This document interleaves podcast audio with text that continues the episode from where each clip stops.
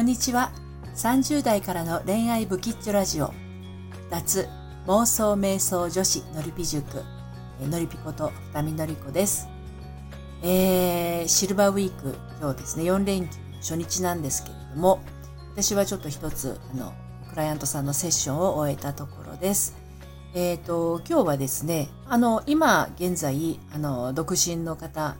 もあのご参考になるかと思いますけれど、まあ、実際もう結婚されていて、えー、どうもその旦那さんとの間がねうまくいかない、まあ、あの恋愛中の方でも彼氏とねなかなかこううまいことコミュニケーションが取れないというような方に参考になるかなと思ってお話をしていきたいと思うんですがえっ、ー、とまあパートナーシップですよね。彼氏とか旦那っていうのはあなたと,、えーと彼氏さんあなたと旦那さんっていうのは一つのチームになります。でまあその一つのチームなので、えっ、と結婚していればチーム夫婦という形になりますが、えっ、とそのどうしてもですね相手のことが気になったりすると,、えっ、と指摘が入ってくるっていうことにカチンとくる奥さん、えー、カチンとくる旦那さんというのは非常に多いんですね。でこれはあの結婚しているご夫婦だけじゃなくって恋愛関係にある、えーとカップル方、恋人同士の方でもですね、まあなんか彼氏にぐずぐず言われると、あの、ムカつくとか、彼女にいろいろ言われるとカチンとくるというような、あの、間柄の人いらっしゃるかと思うんですけれど、これはせっかくチームであるにもかかわらず、お互いを指摘することによって、お互いが不快な気持ちになっているという状態なんですよね。で、あの、チームである以上ですね、この指摘という問題については、これはあの実は不要なものですね。お互いにとって指摘されることっていうのは、なかなかにこう気分のよろしくない状態になることが多いのであれば、これは不要なものになります。えっ、ー、と、そうするとですね、じゃあ何が必要なのか、チーム、夫婦とか、チーム、恋人同士にとって何が必要なのかっていうことなんですが、これはね、指摘じゃなくって、もしかするとあなたが相手に指摘をしていることって、お願い事なんじゃないかなと私は思います。こういうふうにしてくれたら助かるなとか、こんな風にやってくれたら嬉しいなとか、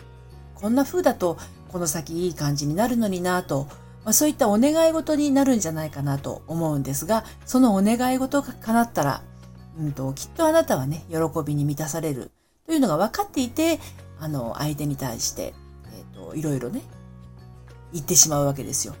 まあそれが指摘なのかお願い事なのかっていう違いなだけなんですけれど、指摘というものの言い方だとどうしても上から目線になってしまいます。でもお願い事の場合は、あの、必ずこうね、感謝とか喜びに満たされた状態になりますので、お互いに温かさというものが生まれます。お願い事と指摘の違いっていうのは、あの、お願い事だったらこうだったら嬉しいなっていう気持ちに対して、指摘の場合はもう、こうしてよ。こうやってよ。こんな風にしてよ。っていう風にね、命令になってしまうんですよね。なので、これはもう言われた側にしてみれば、指図としか受け取れないということになります。なんで私がとかね、なんで俺がっていう風になります。